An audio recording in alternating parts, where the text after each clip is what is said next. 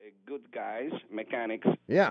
and they just scratch their head and say, "You need to go to the dealership," which I did. And guess what? Oh yeah, we need to change everything. It's going to cost you only five hundred and fifty bucks plus labor. Yeah. Hmm. Mm. So I say, okay, thank you very much for the information, and I called you.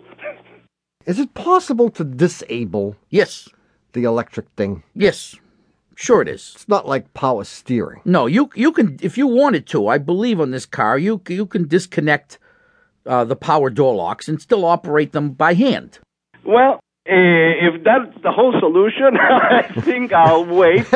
and during the summer, it works just fine. But these these things go up and down on their own.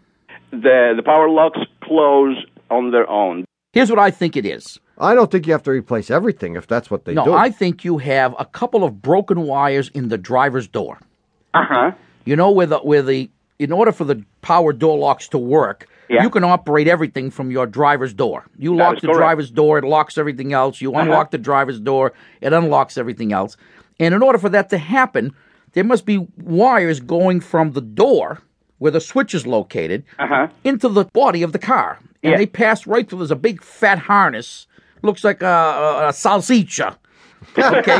and there are wires inside. and and one or more of those wires is broken. And I would be willing to bet that when a couple of them that are broken touch together, it's the equivalent of touching the switch. Oh, I see. So you need to have somebody open that harness Uh huh. and find the broken wires, and I bet you that's going to fix the thing.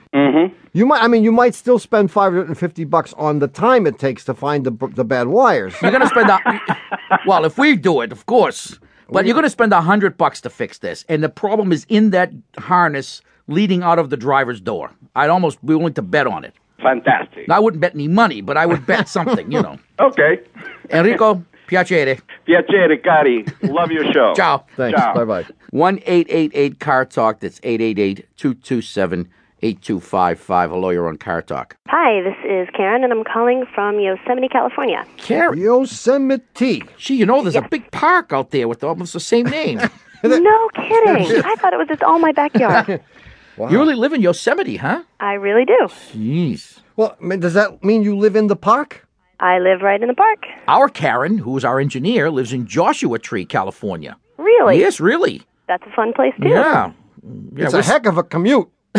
It is well, a her long way to family Fremont. lives in Joshua Tree. I mean, she. That's why she's Uh, always late for work. Boston to Joshua Tree is a long way. Yeah. Anyway, what's on your mind, Karen? Well, I have a car problem, and it all started because of jealousy. Oh, a tale of woe and or slash intrigue.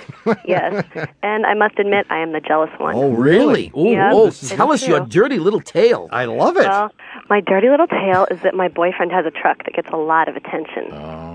It's an older truck. It's an 86 Toyota, and it's got almost 200,000 miles on it. So it always has things that need attention. And I have a Honda Civic with only 40,000 miles on it, and it doesn't need a lot of attention physically, but emotionally, I still feel that it needs attention. Aha, but not oh, as much. that kind of attention. You mean That kind of fixing attention.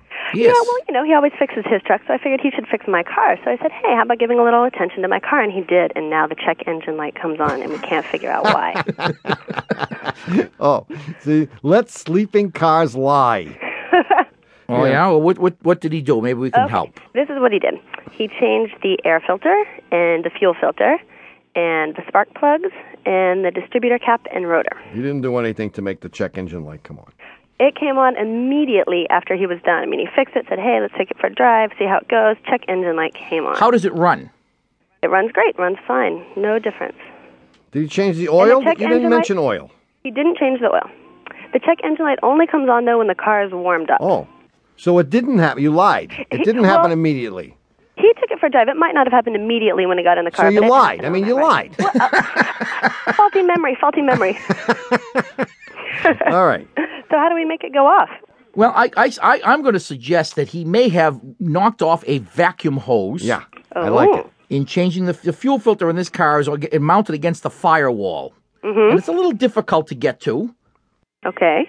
It requires that you pry on things and, and s- struggle with the two lines that connect to it. So he, he may have done. Oh, s- so he pried and struggled to take care of my car. he did. Oh, good. Yeah, he pried and struggled. Oh, you wanted to know that. Oh, oh, so you weren't present when he worked on it. Oh no, yeah. She was I was baking inside. cookies.